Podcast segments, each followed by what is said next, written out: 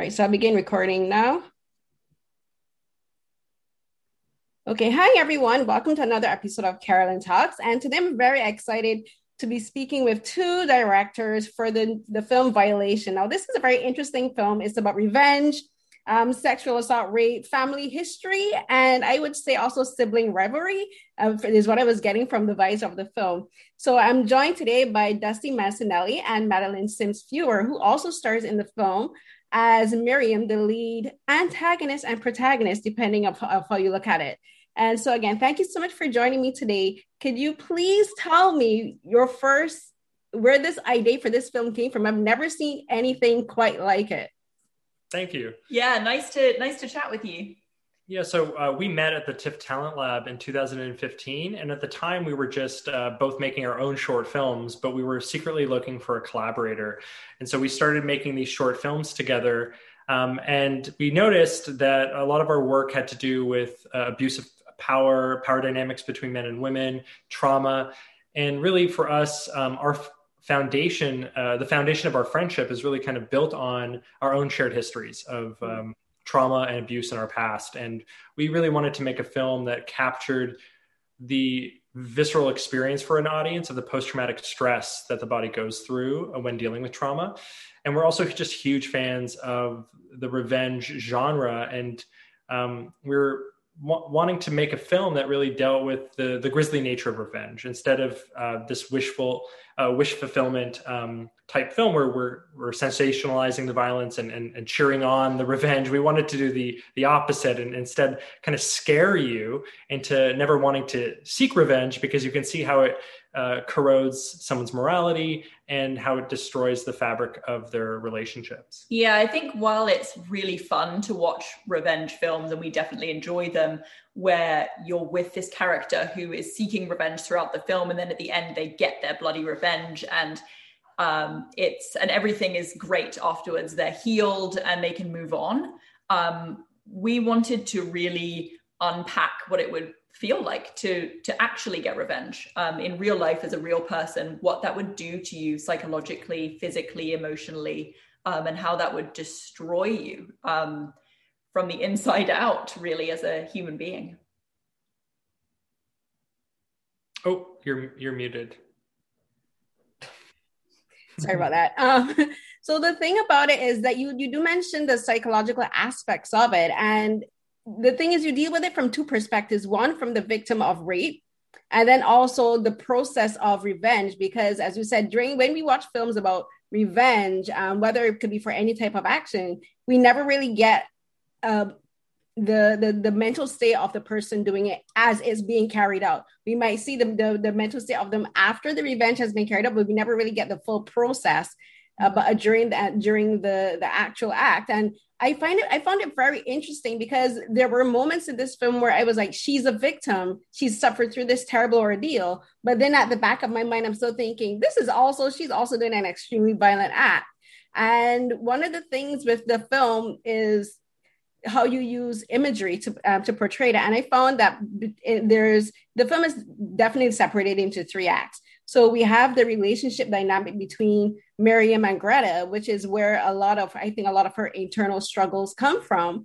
Um, because you have these two siblings who clearly have a very acrimonious relationships that started from when they were young, because there's a dialogue with the two of them at the beginning where they're having this chat with their husbands. And on the surface, it seems like they're just recounting these fun childhood um, situations when like they talk about um, having vacation in in France and you know doing like regular summer things, but then there's this underlying I think sinister feel because Greta talks about when Mary threatened her for doing something she didn't like. She's like, I'm gonna rip off your head and like basically like, excuse my language, shit in your shit in your neck. And I'm like, she's 10 years old and she said this to her sister, and the husbands are laughing it off. But the way how you focus on like you play Miriam and the way you focus on your face um, on your face, I'm like, she meant that she was 10 years old and she meant it and and then what happens later it shows that she does have this penchant for violence and it and it just takes this one thing to push her over the edge and and i just think that was done so well because we never really think about how an, an act like rape or sexual assault or harassment can unlock something in someone mentally And so I just wanted to ask you about just developing that aspect of not only the script and the story, but also for you, Madeleine, like portraying this character. Like what made you decide to be the person to play Miriam instead of just casting someone else? Mm-hmm. Um, yeah, that those are really, I mean, really integral, interesting questions and and very perceptive. Um, we both are interested in um, family dynamics and the complexities of being a sibling and growing up with someone and having an idea of who this person is um, that remains fixed even when you even though you change as an adult your mm-hmm. idea of your siblings is always informed by the way you were growing up um, so it's hard to shift your perspective of someone and often those those perspectives stick and and they may not be right anymore or relevant anymore but you still hold fast to them. Yeah, yeah and i think um, for us we knew that madeleine was always going to play um, greta in the film the, the, the sister actually. Um, and as we got closer to production um, you know I, I just suggested it to madeleine like have you like what what are your thoughts on on playing Miriam? And mm. we didn't think about it at first, just simply because the it would have been too daunting to even consider doing all of it at once. But I think as we got closer, we felt more comfortable. Um, and uh, it just felt like a, a, really great opportunity because in the film we're really trying to push the boundaries of performance. Um, so there's a lot of things that happen in the film. For example, the, the projectile vomiting is, is real and that's something that was really important to Madeleine that we of course I don't think could have asked another actor to do mm-hmm. and it was like certain things like that the physicality that Madeleine brought to the the character and the performance was just something uh, for a low budget film like this we just wouldn't have been able to pull off and um, this being our first feature really it was really empowering to have Madeleine play the lead. It just allowed us more freedoms and flexibility. Yeah, I think because of um, my own history and Dusty's history and our closeness to the subject matter, it made a lot of sense for me to play Miriam. Um, even though it was it was emotionally draining at times um, to go into those places that are, are so close, um, it was it like Dusty said allowed me to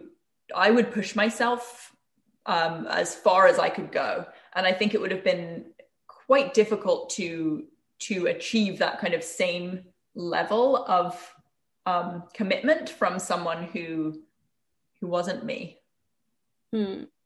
I understand what you mean. Um, going back a little bit to the siblings dynamics, like I have a twin sister, we're fraternal twins, and like the things that we've experienced separately and as um and as a twin can uh, do affect the way we perceive certain things, like the way I re- I might relate to a situation because she wasn't there when it happened.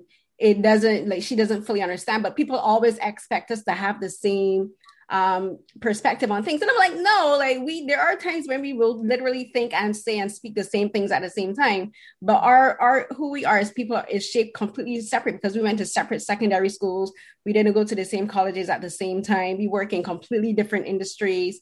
And those things do shape. And like, we're looking at Greta and Miriam, like I wondered, like, what they're we we can see who they are as adults now and we get an idea of who they were as like 10 years old and 12 but i wondered like what were what were they like as um as teenagers but then like we get a, a bit of a clue into that in in this very interesting conversation between dylan and miriam and i found their relationship they, they have a very they had a close relationship as when they were college age and it seems like that's how in a way miriam relates to greta because she has this abstract relationship with her own sister while she has this close relationship with this man who then goes on to do this extremely terrible thing to her and and like we like when you talk about the statistics of people of, of assault and rape and abuse like they say that the majority of the perpetrators are people close to the victims. And then when you look at it not only was he her college friend but he is her sister's husband and she's the one who introduced her sister to him. And it's this and it's this ter- it's this really terrible web. And I found also the imagery of using spiders and spider webs kind of made me think about how everything is interconnected and it's kind of like um, destructive because the spider's web looks beautiful if like when you use the rain, which is another symbol that you use, but in this beautiful spider web, like glistening with raindrops, is like a, a an insect, a, a, bug that's been caught. And I just wanted to ask you about the uh, of creating these little interconnections and these little things like you have this one act that sits in the center of the plot and everything else kind of branches out from that so could you tell me a little bit about developing that aspect of the story mm-hmm. Um, i think one thing that was um, very important to us in this is the specificity of all the relationships um, and all of these little moments um, and kind of character beats that fit together. Um, like you said there are things that you can draw from it being a sister. Um, there hopefully people in the specificity will relate to certain moments um, quite strongly. And i mean i remember my i have a younger brother and i have two older sisters. And so much of this came from from um, our relationships with our own siblings. Um, and i remember my younger brother saying to me once you were such a bully when we were kids. You were really mean to me. And i was shocked because i felt like I, we were just having a good time um, I didn't realize that that the way that I teased him or the the things I said to him were actually having an impact on him as a kid. And I think um, that's something that we tried to build into to Greta and Miriam's relationship, where Miriam has one perspective of being her sister's protector and her crusader, and Greta sees it as her being incredibly controlling of her. Yeah, it's it's this idea of one person knows better what, what is the right way to live your life? And i think um, that that can always be a challenge within families uh, you know giving someone advice or thinking you know better. And that seems to be a, a constant um, dynamic that's plagued their relationship. And that's something we wanted to explore. I think definitely the the natural elements of the film the the the use of nature and insects uh, were definitely purposeful um, for us, it's about really challenging our own our notions of, of morality and what it what does it mean to be considered a civilized species. Like we're, when we watch um, a wolf tear apart the stomach of a rabbit, we're not judging that wolf. We don't think that the wolf is doing anything wrong. It's natural. It's innate. That's what it does. Um, and yet, as humans, we've added this extra layer of um, morality on top of what it means to be humans. And um, the whole film is really challenging that notion in, in this case, you know, who is doing the right thing and is it just? What does it mean to find justice? Um, and there's also some, yeah, I mean, there's also this interesting thing of we hold ourselves to this standard um, as higher beings, as we kind of see ourselves as, as human beings. Um, but are we any better in certain actions that we take? And um, are those actions kind of just as ruthless um, and just as devoid of of character and thought and morality as just the natural world.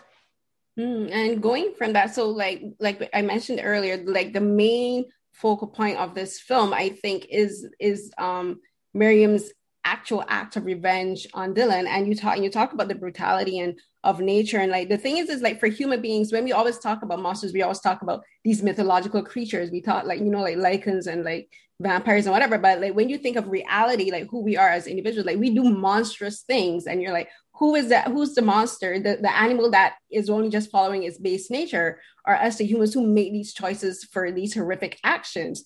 And and like for like for Dylan, he's a monster. What he did is monstrous, but he doesn't see it that way. He tries to like literally gaslight Miriam and tells her stop trying to rewrite history. He's like, you said this and you and you did that, and implying that just one word and one gesture it was her giving him permission to have sex and she's like no it was rape i never told you that i wanted this i told you to stop and he and and that's the thing like for human beings like we we try to rationalize things and for him that's what he was trying to do and then when it's like to me i saw it as in her in her rape like something in her broke and it um it i saw something as her dying because there's this shot and it happens a few times in the film where it's her hand lying on the ground and and like it's a very close up of her hand and then there's a fly on it and when it first happened, I was like, this reminds me of a corpse on the ground because you see, you're, you're seeing a detached body or you're seeing his hand. I'm like, you, I'm like, this is a corpse. And I saw as a symbol of the, some part of her dying in that moment. And then in the act of the revenge, it's so methodical. It actually kind of reminded me of the horror film, um, the Japanese horror film Audition, because there's a very particular scene. I was like, this is like Audition, creepy, but I get it. And like she does it, and she becomes so detached, like with each moment and it's filmed i want to ask you if it's filmed in real time and uh, and like just filming with the actor because that was a very uncomfortable moment for me but as it went on, I started to understand her headspace and she just became more detached and, and like kind of disconnected from what she was doing. And in that moment, it seems she seems almost monstrous in that. But then you're thinking, but then I'm thinking that what led to this was a was an was a monstrous act. Like he killed part of her, and she's just thinking, "This is my revenge." But it's also she's thinking, "I'm never going to get justice for what happened to me. I'm never going to get anyone to understand." Because she tells her sister, and her sister doesn't even like hesitate.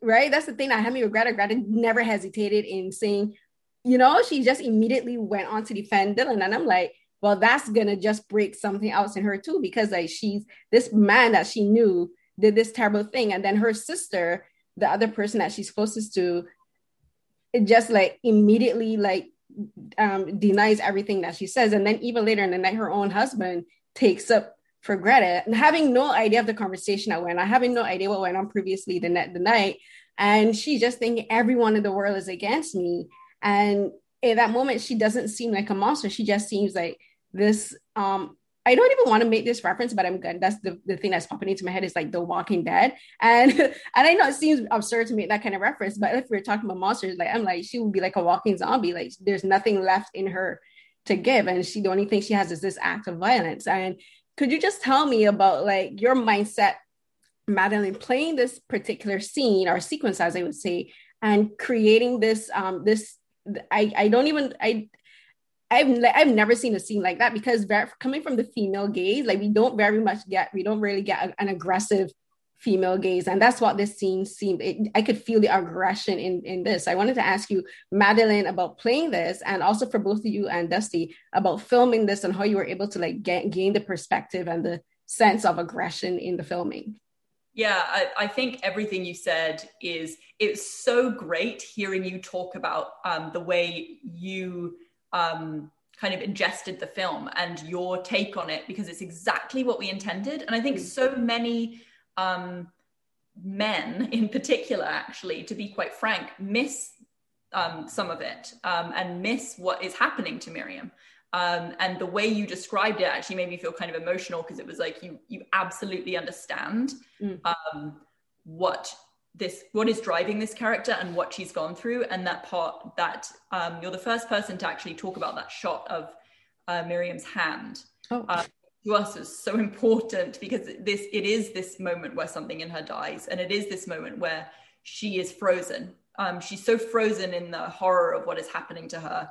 Um, there is nothing she can do um, except for just stare at her kind of dead arm.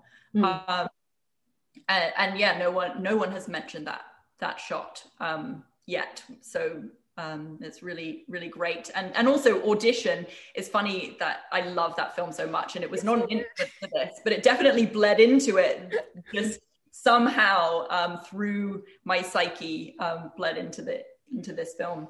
I think when we talk about films that deal with consent and particularly, you know, rape sequences, um, again, we're just so used to seeing the stranger in the alleyway, this really violent, horrific rapes. And while those do exist, I think, uh, like you said, the stats just show, and from our own, our own personal experiences, that it's someone you know, someone you care about, someone you trust.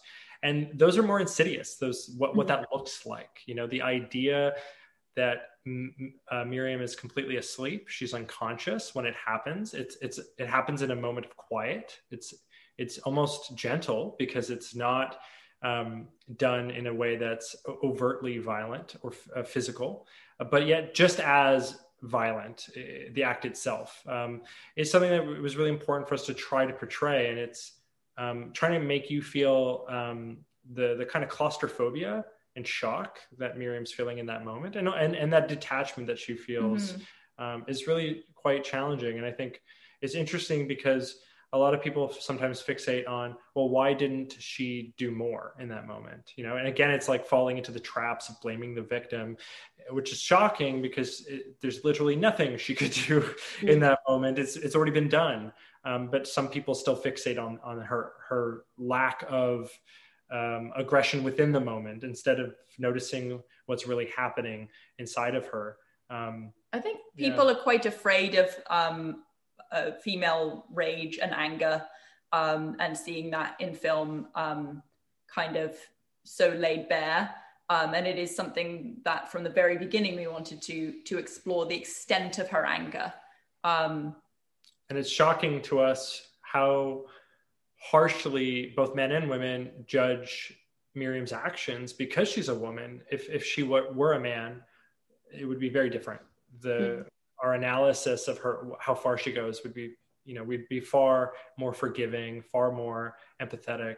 It was really surprising to us um, even even though we really try to humanize her along the way, showing mm-hmm. that she's repulsed by um, slitting his throat, showing that she has second thoughts of even going through with it, having a panic attack before she gets rid of the the, the actual um, body itself. It's like we're showing you that this is a human person who's really emotionally and psychologically impacted by what she's going through. It still wasn't enough because mm-hmm. threshold is still there's this innate bias within society where um, you know men are or women are portrayed as being you know virtuous or evil or it's evil. so black and white yeah. there's not there's yeah. not a space yet for female anti-heroes mm. um, where we really want to see more of that yeah. yeah. Do you think that people's reticence to that scene or just acknowledging the fact that she is owed her aggression is because he's naked in that scene? Like he's completely naked and she's fully clothed. And again, that's something that we rarely see on screen. Like I told a friend, like when it comes to like spoilers, but um, she strangles him. And I, I feel it's important to mention this because she does it barehanded. And I'm a fan of action films. And usually, if we do see a woman strangling a man, she's using a tool like a rope, um, an electrical cable, um, you know, like our, a garrote or something to help her get um, that that that extra leverage what she, that she needs. But she like um, Miriam does it barehanded, and there's this and like when you look at when like you look at psychological descriptions of like murder and whatever, it says when it comes to like things like strangulation, that's one of the most personal ways of mm-hmm. killing someone, and for her to do that while he's naked.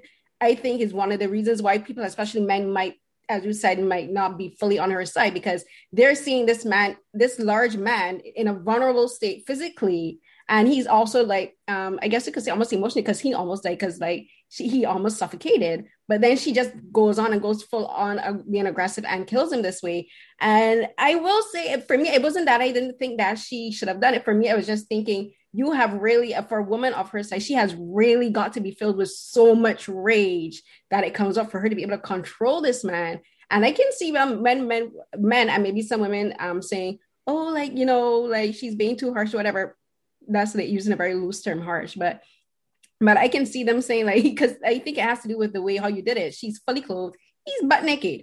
And it comes after a moment of infer sexual um, sec, um of sexuality because he like he thinks that he's there to have a good time because again he thinks that what he did to her was consensual and he thinks that she wants more of and he's so into himself he doesn't read her body language. Like she's like she's already starting to detach and she's already uncomfortable and she's like sending clear signals that she's not comfortable with being around him.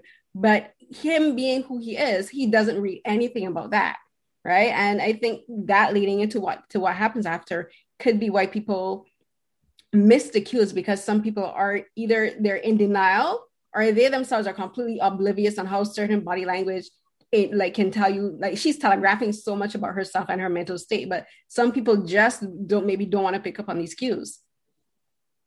Yeah i think um i think one thing that's important to say is that in no way with this film are we saying that she does the the justified thing. Mm. um absolutely what her actions are horrific um, and they completely destroy her. Um, but she feels in in that moment that she has nothing out, nowhere else to go, nothing else. She's kind of um, just reached a threshold of she has no no one to turn to, no way to get to uh, release her anger or her pain. Yeah, and in terms of the full frontal male nudity, it was really important to us to flip the, the trope on its head. I mean, we were so used to seeing women being sexualized in this genre, and there's just something really empowering about a woman fully clothed, stripping a man of his clothes, making him vulnerable, and him and her holding all the power in the scene. And I think, yeah, that makes probably some men or many men feel more threatened uh, when they watch that sequence. But I will add, if, if anyone out there thinks that she couldn't overpower him, it's like he is literally gotten a bat to the head. He's almost suffocated. He's fallen. Which he's tied to a chair. I mean, if I fall now, I'm, I'm old enough that I feel like I'll throw up my hip. he's tied to a chair, and then we did these tests like just ourselves if you pin anyone just to their with their shoulders yeah. it's like impossible to move so it's literally like all the things that you could possibly all the the the extra advantages you can give to someone to to show that it's completely within the realm of possibility. And yet still there's this ingrained sexism of hmm i don't know if um if she could overpower him. So it's just really fascinating when you when you show a film like this to get the varying responses because i think it just automatically uh, reveals uh, the individual biases of the, of the audience. Mm-hmm. Mm. And so, just before we wrap up, I just have two last questions for you. So, could you just tell me about filming this scene with the actor and how you prepared for it? Um, because like I'm not gonna like say exactly what happens, but when you but when you watch it, you're thinking I like you're thinking for an actor like to be in this space and into this this and this film. Like what like how did you guys prepare him for that? And then go through the steps of filming it, and then um for the the the revenge is so meticulous um, and it all comes down to this one moment where you're just thinking, what on earth did she do? And you're just like, like the way I, I put it in my notes is like, now everyone is involved in his revenge, uh, in, in her revenge, sorry. Now, especially everyone, her, her sister, um, his his entire family, they're all they're all a part of her revenge, and they have no clue. So, you just could could you just tell me about those two final um those two those two things? I'll, I'll, take the first part. You take the second part. Um, yeah. So, I mean, the full frontal male nudity required a lot of sensitivity on set. And so just meant that we had a closed set. Um, we shot that scene over five days, actually. Mm-hmm. So it was rigorous. It was storyboarded and shot listed. And we had a very clear vision of what we would see, when we would see it, how we would see it. And that allowed us to make everyone on set comfortable and make sure that Jesse LaVercombe, who played the brother in law, he knew exactly what was coming when it was coming. So there was no kind of surprise or anticipation.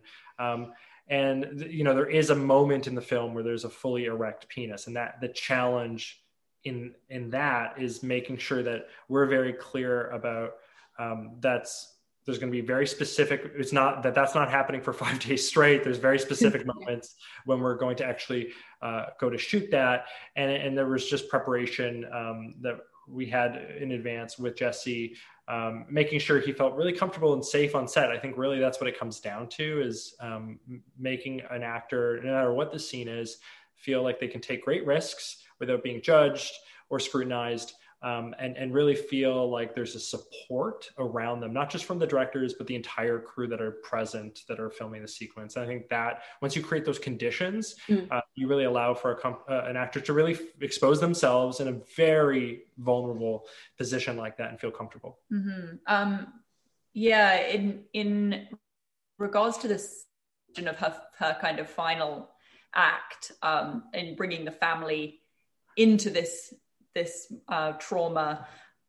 It's somewhat metaphorical in in what we're trying to say about how trauma within families has a ripple effect um, and just impacts everyone. Everyone is drawn into that trauma and everyone uh, plays a part within it because it's unavoidable when um, when something like this happens within a close knit family um, and family can be within can stand in for a group of friends or when the the perpetrator of um, the sexual violence is someone that you are close to and that is within your sphere and isn't just a stranger who you have no idea who, it is a masked stranger um, that trauma is there not just for the for the person but for everyone everyone around them.